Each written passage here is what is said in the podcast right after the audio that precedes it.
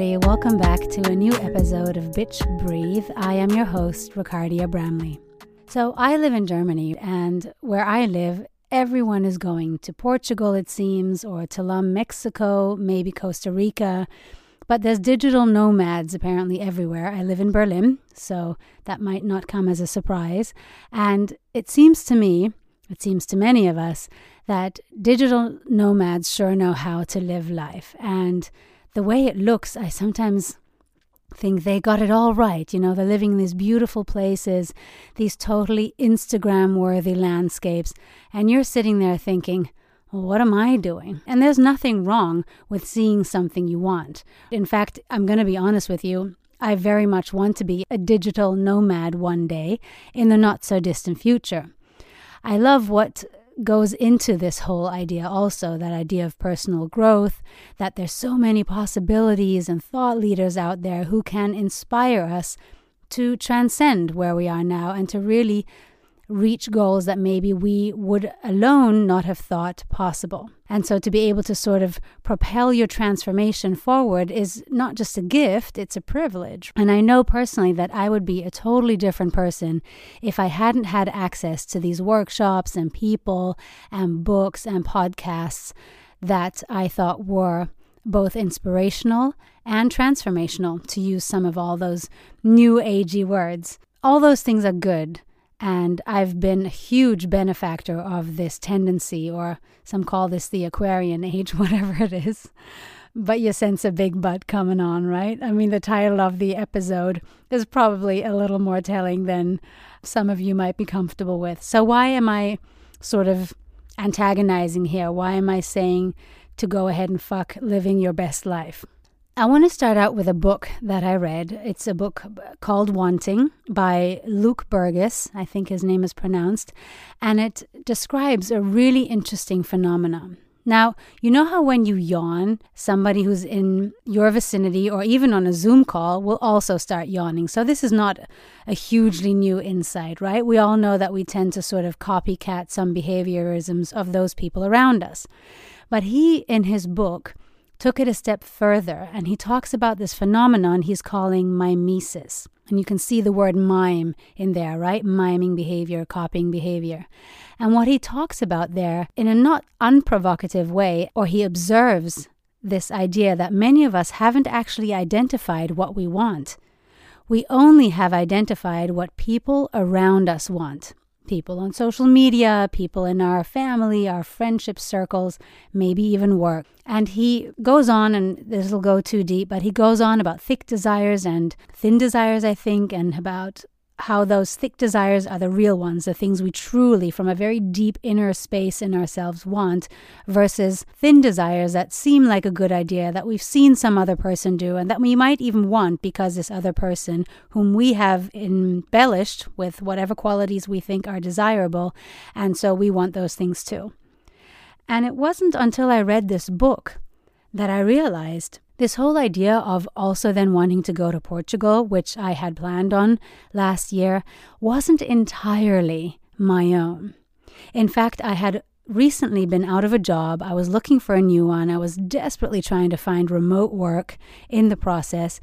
And so I was hunting, hunting, trying to figure out how to get this digital nomad situation going already.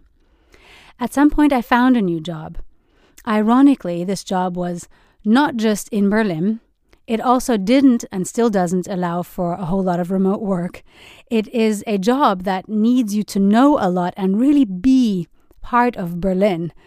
And I thought, how ironic. The one thing I really wanted was to get out of here. And now I'm stuck in this job where I can't. And then I actually realized, you know what? I'm really enjoying this structure.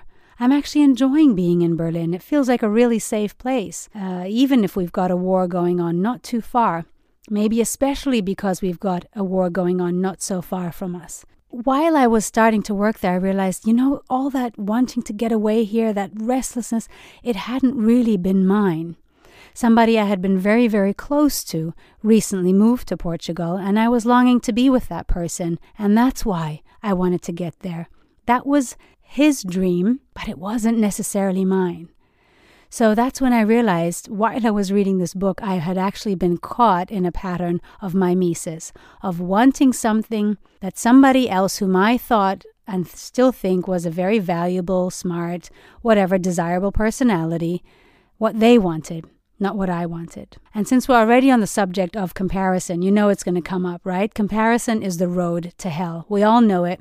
Social media, don't even get me started. I was thinking to myself the other day, I was looking at this person I know. She had also moved to Portugal. What is it with Portugal, people? But I feel like half of Berlin is there. So she had moved there. She's rather well off. She's married, so she doesn't really need to make a lot of money. And she was teaching everybody in this one post how to keep everything in a light space, even as there's a war going on and climate change and all these things. And I caught myself raging inwardly at this woman. I'm like, how dare you tell everybody to keep it light and stay with the light, living your privileged little existence over there. And you don't have to work. And had all these things I was inwardly throwing at the poor woman. And I thought to myself, that says so much about my unhappiness with where I am, and so very little about this other woman, who, by the way, is a, is a wonderful person, I'm sure. So I realize why am I following people on social media that I don't think are entirely sincere about where they are and how much money they're making or what that dream it is they're living? And why don't I just consequently stop following them? So that's my other takeaway is that if we feel like someone's provoking us, good, because that means we're seeing something we want. However, when this wanting becomes something we only want because this other person is making it look so good, but we actually have a nice life situation, then we need to question why we're following them. And another thing I asked myself, actually, a friend of mine said this to me the other day. She was saying to me, Well, what's wrong with a small life, if we want to call it that? What's wrong with just raising your kids, having a nice job, maybe you even have a life partner, couple of hobbies, really good circle of friends. What's wrong with that life? How come that has no longer or it no longer is something that is worthy? I didn't fully come into this realization or re realization until one day through my work, I was hanging out with a bunch of Ukrainian artists. They were fresh off the train from the Ukraine, having fled the war there. And these are amazing artists. If you're in Berlin, you should check them out. They're the Ukrainian Culture Community, or UCC, in uh, the west of Berlin. And they actually live in a former brothel. And there's about 16 or 18 of them, and I think they share two bathrooms. And it wasn't until the next day that I went to my bathroom that I thought, wow, I have a bathroom entirely to myself. I don't have to share it with 15 or 16 other souls every morning when I'm trying to get ready for work. And not that they have a horrible situation, but when you compare in that direction, you start to realize, you know, it's it's kind of good here. And not to get that comparative suffering going on. It doesn't mean that when you are unhappy in a comfy situation that your unhappiness isn't valid. That's not what I'm trying to say. But to sort of keep a perspective of where you're at when you do enter the comparison of where other people are.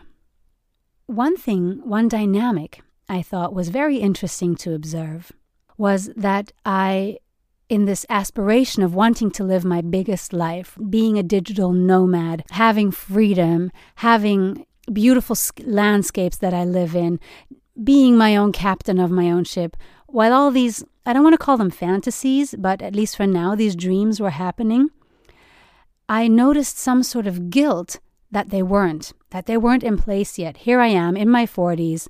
I no longer have to raise small children. I don't have a life partner who ties me down. So, why do I feel guilty about not achieving my best, biggest life? And I call it self improvement guilt because I saw myself caught up in a situation where when people were transforming and they were going to these workshops and they seemed to be achieving their goals and they were becoming these incredibly successful coaches, I kept thinking to myself, if I just read this one more book or attend this one more workshop or reach out to this one more person, then I will have transformed so successfully that the entire life that I'm dreaming about will follow naturally.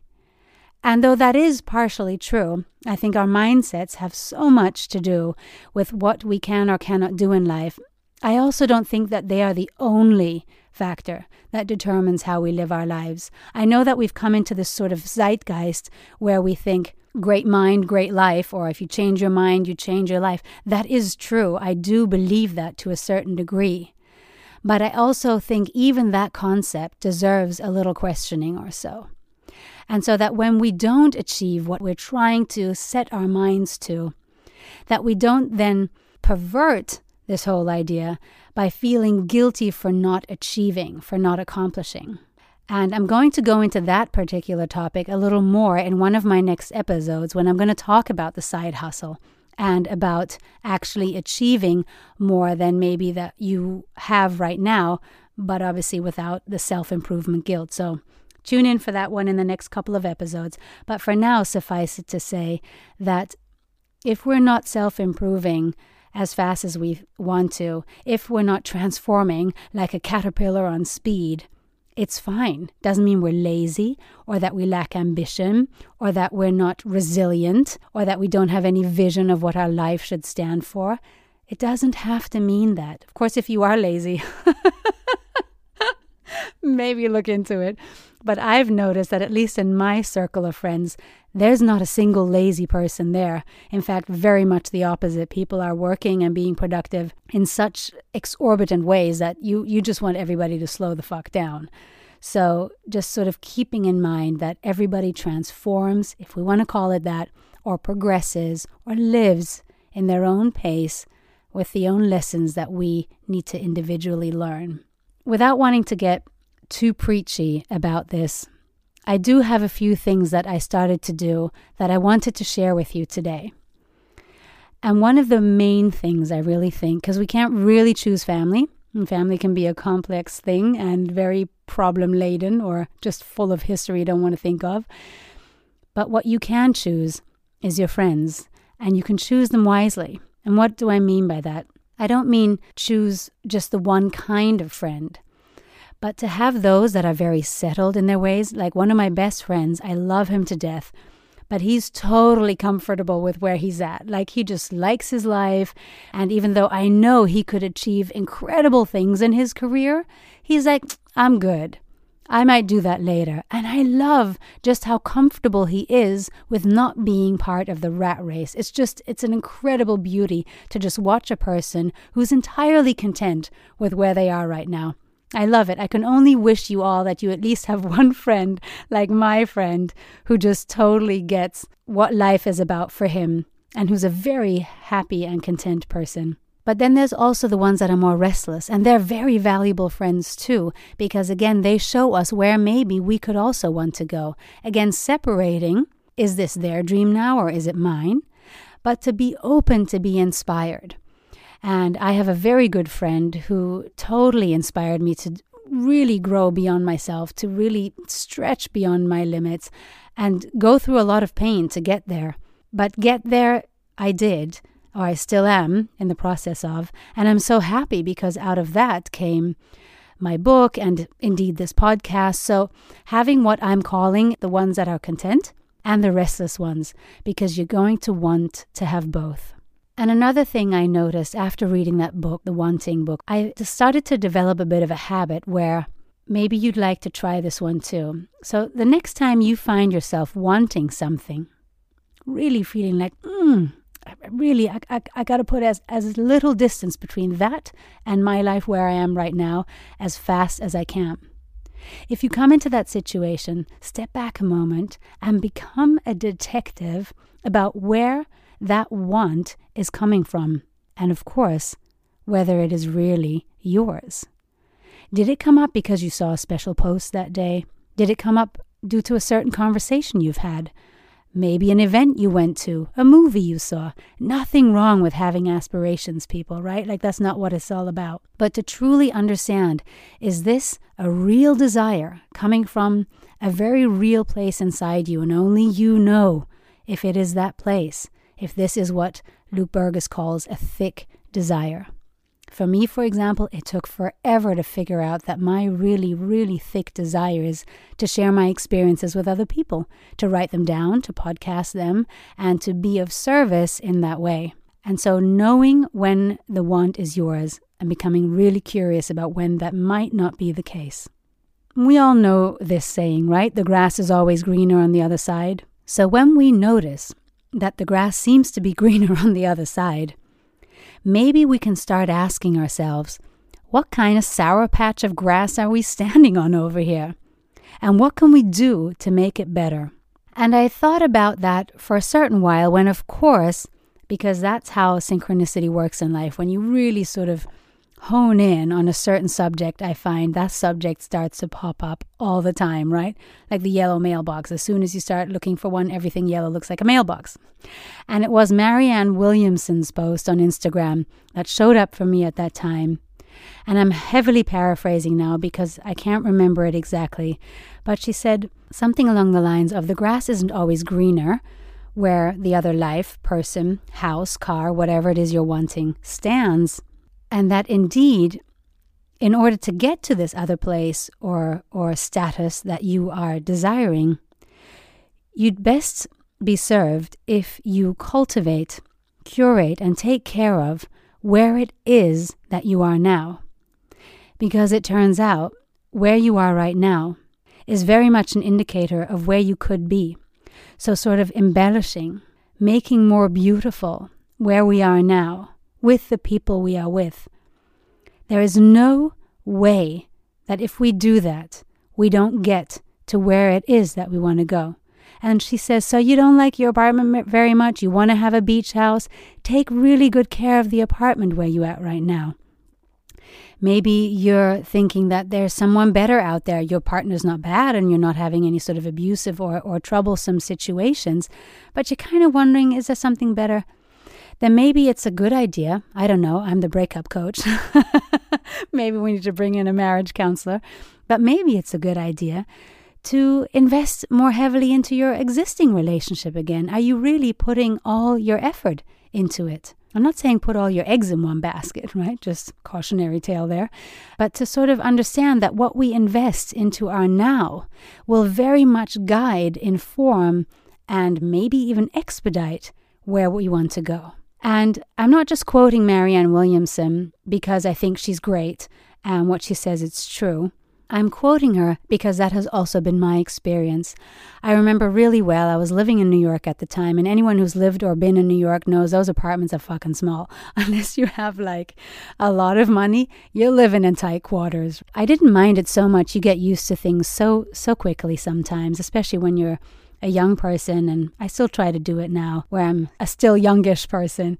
But I remember that whenever I did put in effort into my life where I was now, that something better did come. It wasn't the longing for this other that made that other come true. It was the investing myself heavily into the what is that made the other come true. Whether that was a bigger apartment, I finally lived in a really great place in New York, but then I moved away from the city a few months later. That's life for you. But what I'm trying to say is, I can absolutely confirm that when we really give of ourselves in a situation to another person, to our jobs, our children, goes without saying. And if we can, I guess Eckhart Tolle is always telling us to do, be present and notice where am I missing something here? What's missing? Can I maybe provide that? That actually, that is when you start to model a life like the one that you might be desiring. And so, actually, you come to realize that what you have is very much full of the potential of where you want to go. And all you have to do is to just show up for it. So, that is what I wanted to share with you today while speaking about this whole idea of living your best life. Because for me, for a while, it had turned very toxic, and I needed to make some changes to understand that that was not the right strategy for me to get the things I want and to live my life in the meantime. So I'm wondering, what does your big or better life look like? What does that feel like for you when you go on social media? I'd love to hear from you. I'd also love it if you want to write to me if you're going through, this is a little bit more unrelated, through a breakup or you're thinking about a breakup, whatever it is that might be in the breakup energy. I'd love for you to reach out to me. For both, you can use my email, ricardia at thebreakupcall.com. I've also written a book about the subject that is scheduled to be published by the end of next year. So I'm happy to hear from you. Until then, I hope you are indeed living your best life and not feeling like you're a slave to that idea. Until next time, everybody, thank you for listening. Bye bye.